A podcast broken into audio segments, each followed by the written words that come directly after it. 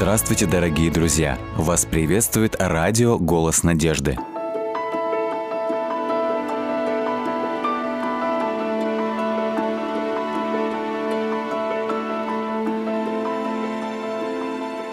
Билли – козлик с ужасным характером.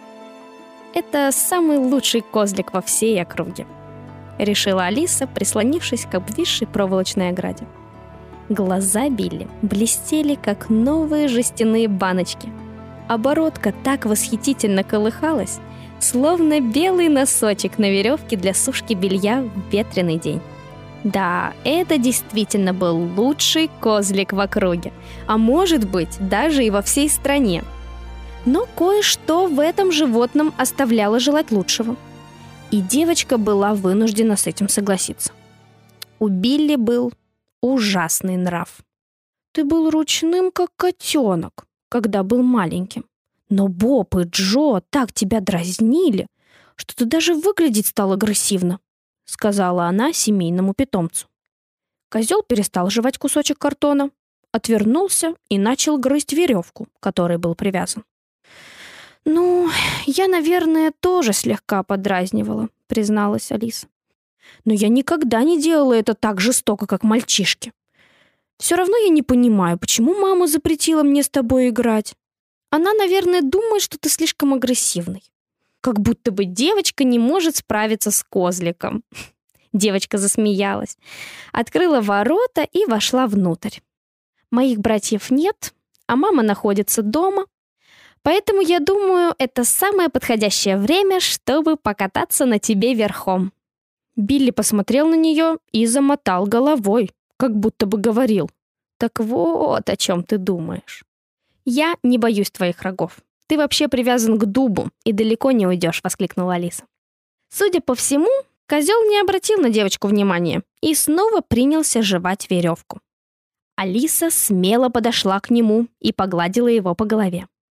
Козел повел ухом и продолжил искать взглядом, чтобы можно было поесть.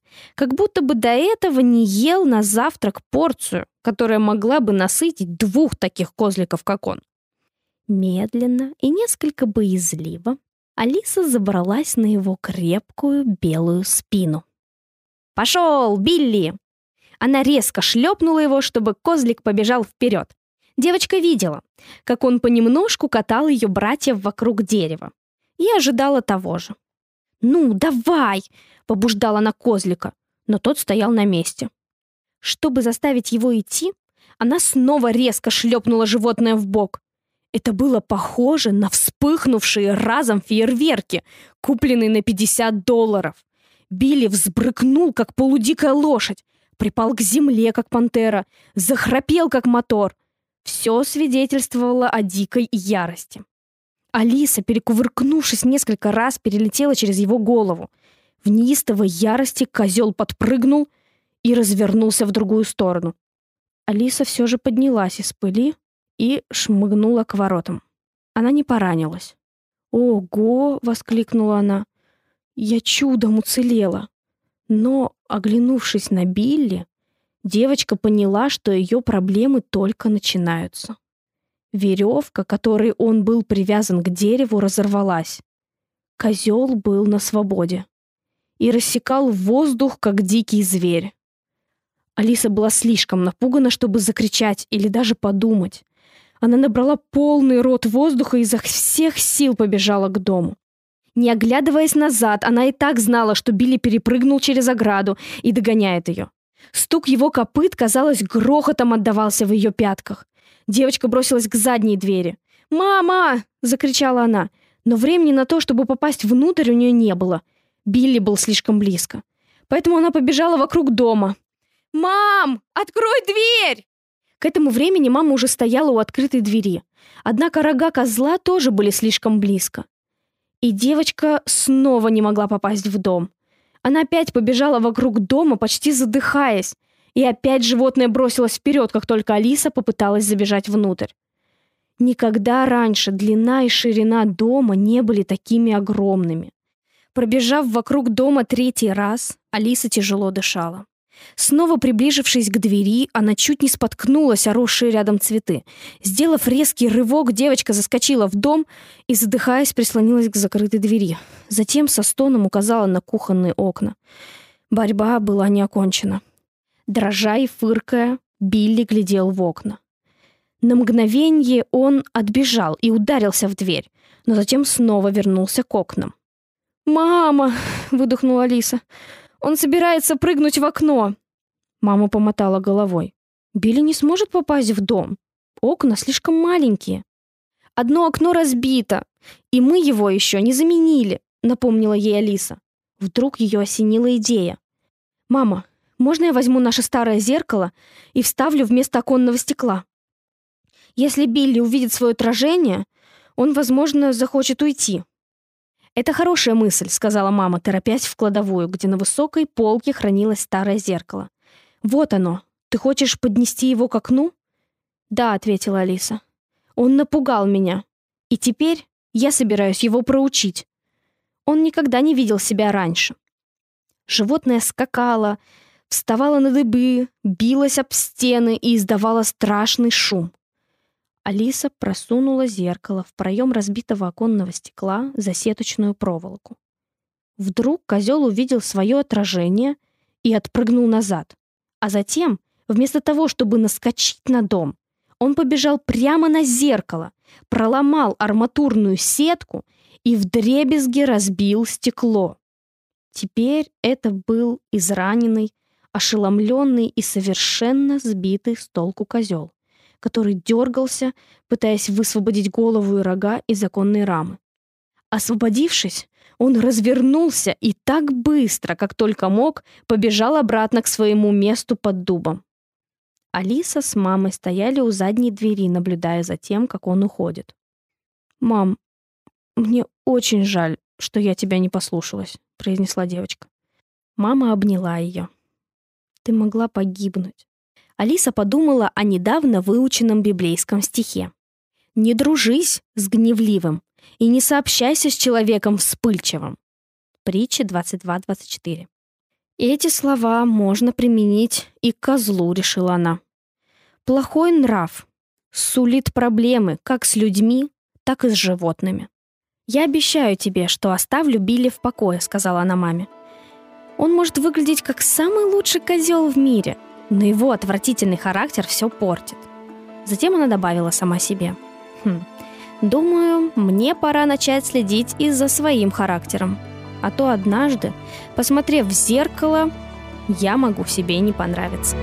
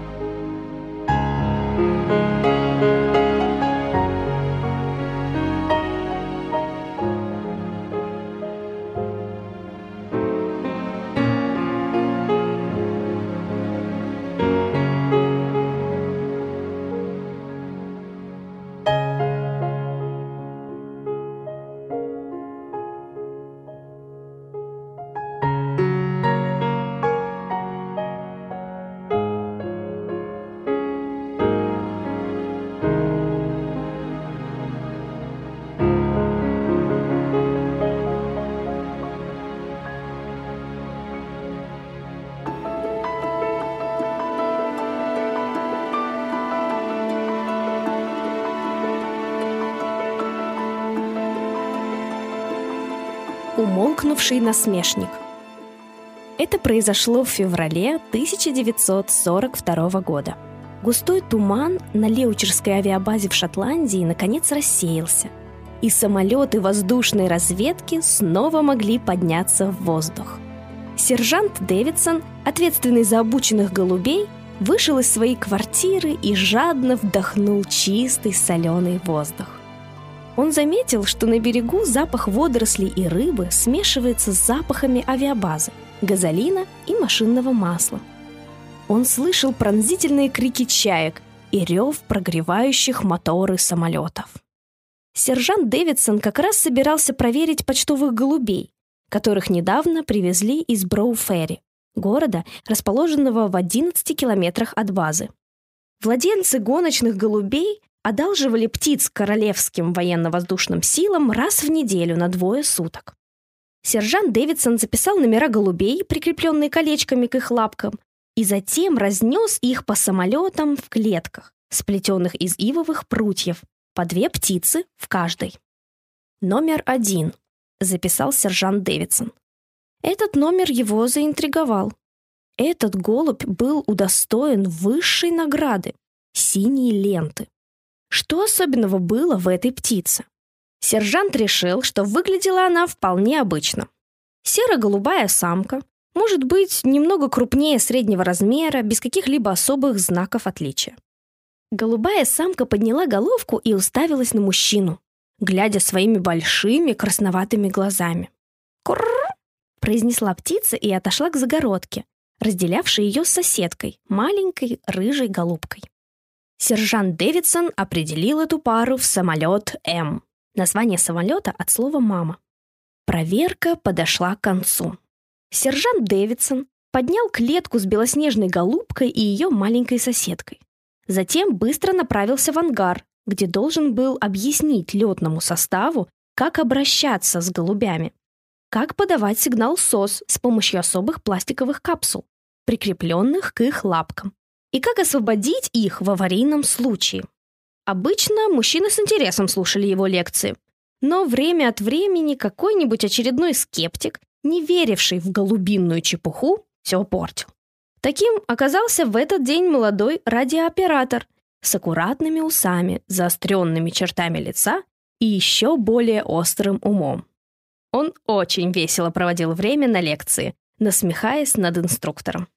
Кульминационный момент своей краткой лекции сержант Дэвидсон пригласил добровольцев продемонстрировать подачу сигнала СОС и выпустить птиц. Волонтерам было велено внимательно наблюдать за голубями. Вот тогда все стало еще хуже.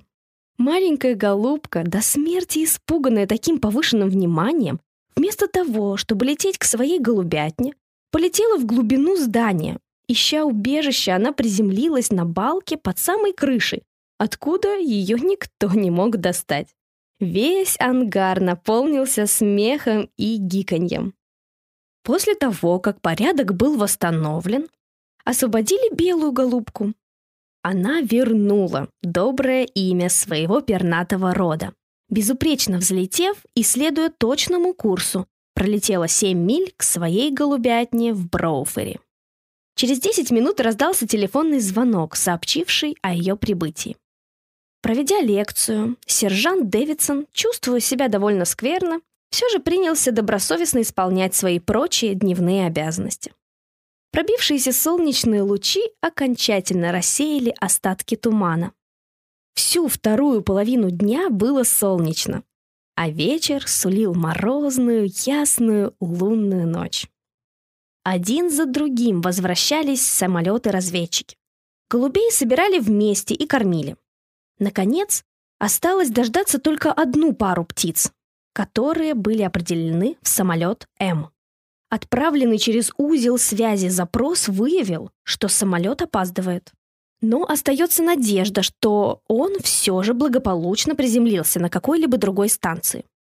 Однако поздним вечером поступило официальное сообщение о том, что самолет М пропал. Сержант Дэвидсон позвонил хозяевам пестрой и рыжей голубок, господам Рос и Нори, выдающимся участникам голубинных гонок на большие расстояния. «Нет, Ни одна из птиц не вернулась домой, ответили ему и пообещали, что они будут на чеку. Это были идеально обученные птицы, особенно номер один, голубая голубка. Она летела с севера на юг вдоль побережья Шотландии. Ее также выпускали из самых разных самолетов над Северным морем. Но мистер Росс не ожидал, что какая-либо из птиц прилетит домой до наступления утра. По ночам они не летали. Если они прилетали к берегу с наступлением сумерек, они устраивались на ночлег на каком-нибудь дереве и останавливались там до рассвета. Это была долгая ночь. Поисковые самолеты были отправлены в общем направлении, откуда пришло последнее, еле слышное радиосообщение самолета М. Звонок мистеру Россу ранним утром помог узнать лишь то, что почтовые голуби не вернулись домой. Во время завтрака, когда три новых самолета разогревались, готовясь отправиться на поиски, в квартиру сержанта Дэвидсона вбежал летчик. «Сержант, сержант, одна из тех птиц вернулась домой!» Это была потрясающая новость. Намечавшиеся полеты были отложены. Сержант Дэвидсон бросился к телефону, и вскоре на связь вышел мистер Росс. «Да, голубая голубка вернулась домой». «Во сколько?» эм, «Примерно в 8.25. После того, как я покормил птиц, ее еще не было на месте. Но, уходя на работу, я увидел, что она все-таки вернулась. Вы говорите, что она прилетела без послания? Да, только капсула со стандартным сообщением СОС. В каком состоянии птица?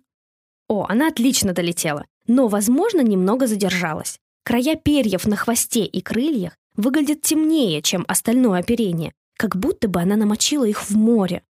Без сомнения, намокли, когда самолет сел, сказал сержант. Опираясь на полученную информацию, сержант быстро посчитал скорость полета голубки. Приняв во внимание ее потерю веса, погоду, тот факт, что птица не летела в ночное время, а также, скорее всего, устроилась на дереве примерно в 65 километрах от дома, прилетев к своей голубятне через час после рассвета, он проинформировал ожидающие самолеты. Судя по всему, птица летела около четырех часов. Это значит, что она пролетела в общей сложности от 195 до 225 километров. Три самолета с ревом взлетели в небо, но в скором времени вернулись. Испугавшись, что они вернулись из-за того, что поиском помешал туман, сержант Дэвидсон связался со связистами. «Что случилось? Слишком густой туман?» «О, разве вы не слышали? После вашего доклада поисковым самолетам было приказано сделать круг в радиусе 195 225 километров. И они нашли спасательную шлюпку самолета М через 20 минут. Экипаж в порядке? Насколько мне известно, да.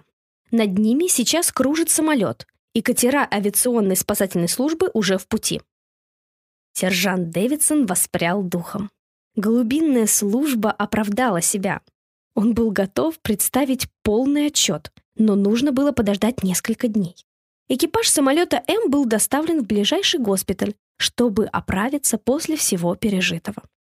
В лютый февральский холод они в течение 21 часа дрейфовали под открытым небом. Когда спасенные мужчины вернулись на авиабазу, их навестил сержант Дэвидсон. Сначала он пошел, чтобы увидеться с радистом, но его не оказалось на месте. Тогда он нашел летчика и штурмана, которые подробно рассказали ему об их приключении. Слушая их, сержант делал некоторые заметки. У самолета загорелся левый двигатель.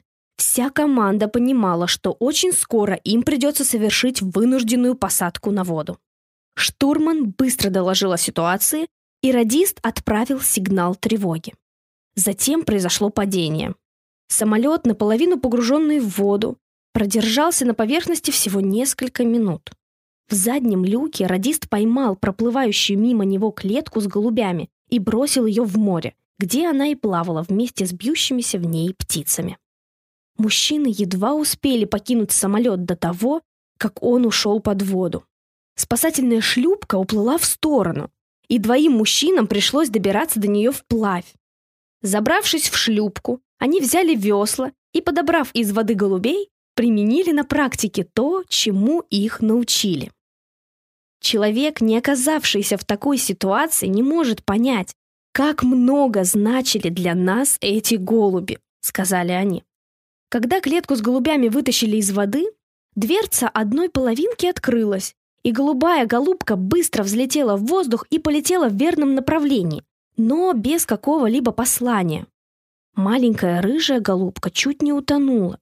Ее половина корзины была почти полностью погружена в воду. Мужчины помогли ей обсохнуть и заполнили формы сос. После долгих уговоров она тоже взлетела, но, судя по всему, так никогда и не вернулась домой. История была окончена. Она отрезвила мужчин. Сержант Дэвидсон поблагодарил их и поздравил с тем, что они спаслись. Они, в свою очередь, хвалили его за службу, связанную с обученными голубями. Сержант Дэвидсон свернул свои записи, положил в карман и отправился на ланч.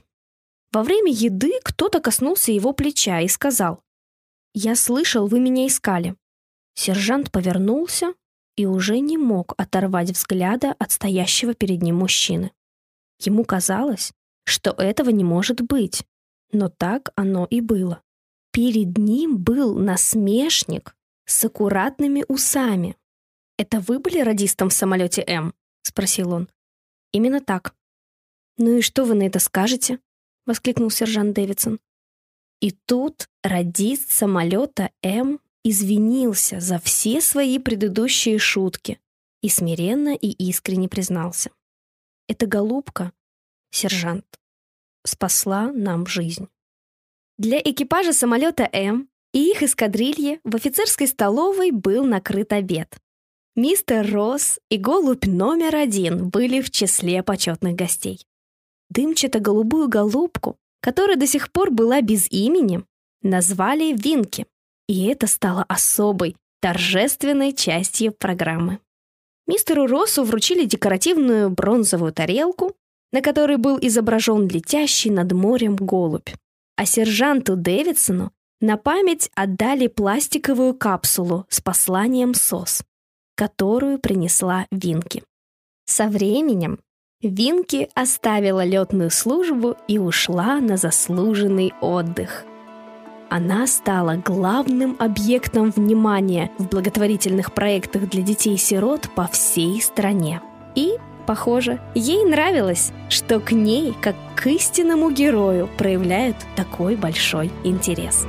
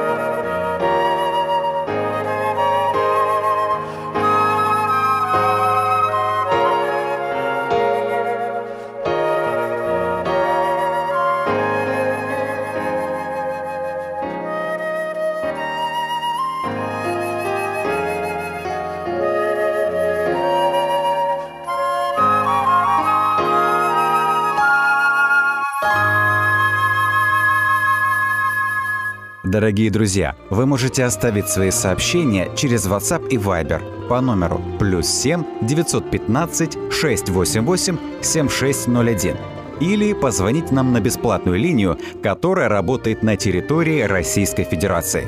Номер 8 800 100 ровно 1844. 8 800 100 ровно 1844.